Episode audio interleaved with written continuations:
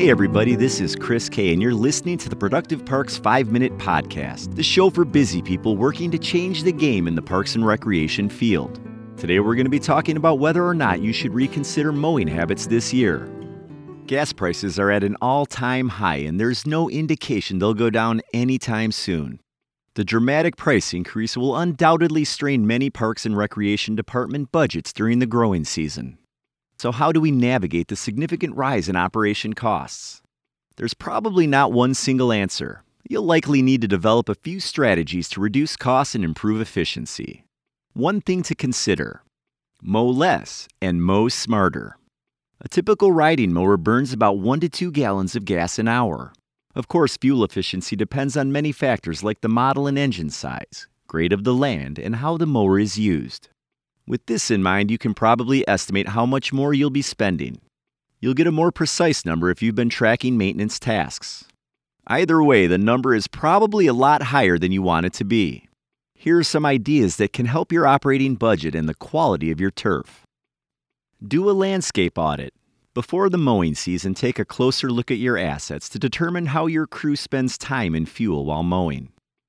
Plot out the mowing tracks for each green space. Keep track of the mowers used, size of your crew, time spent, and how frequently you cut. The information from the audit helps determine where and how much fuel gets consumed during a mowing cycle. Determine the type of turf. Once you establish fuel usage, it's time to find reductions. Start by taking a look at your turf usage. In other words, is it amenity or utility turf? Amenity turf. Amenity turf is frequently used grass, areas with lots of visitor traffic.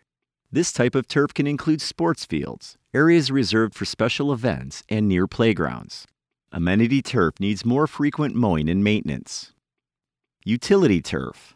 Utility turf is the grass that doesn't have as much traffic from visitors. Utility turf can include outlaying areas of a large park, open space areas that don't have scheduled programming, and the lawn around administration and maintenance buildings.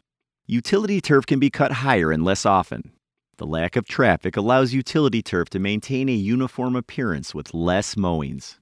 Not treating turf equally may be an excellent option to save money. Dynamically schedule mowing. On Mondays, we cut at Centennial Park. On Tuesdays, we mow at the sports complex in East Park. Does this type of mowing schedule sound familiar? Mowing based on the day rather than if the grass needs it. Sure, in spring the schedule works well, but what about the summer months? Consider inspecting the grass weekly to determine if it needs mowing. Say there's a dry spell in July. The crew leader determines that mowing only needs to be done twice for the month. You just reduced your month's mowing fuel cost by 50%. Keep mowers maintained. Maintained mowers run more efficiently. Scheduling maintenance for all your mowers ensures they get inspections and service they need throughout the year. Sharp blades make mowers run more efficiently. Ensure blades stay sharp by keeping two sets of blades for each mower. Switch them out each week and sharpen the blade that's not in use. Also, minimize wheel track wear. Consider changing the cutting pattern for each mowing cycle. Replace aging equipment. Are your mowers nearing the end of their useful life cycle? This may be an excellent time to invest in more efficient equipment or equipment that runs on a different fuel source.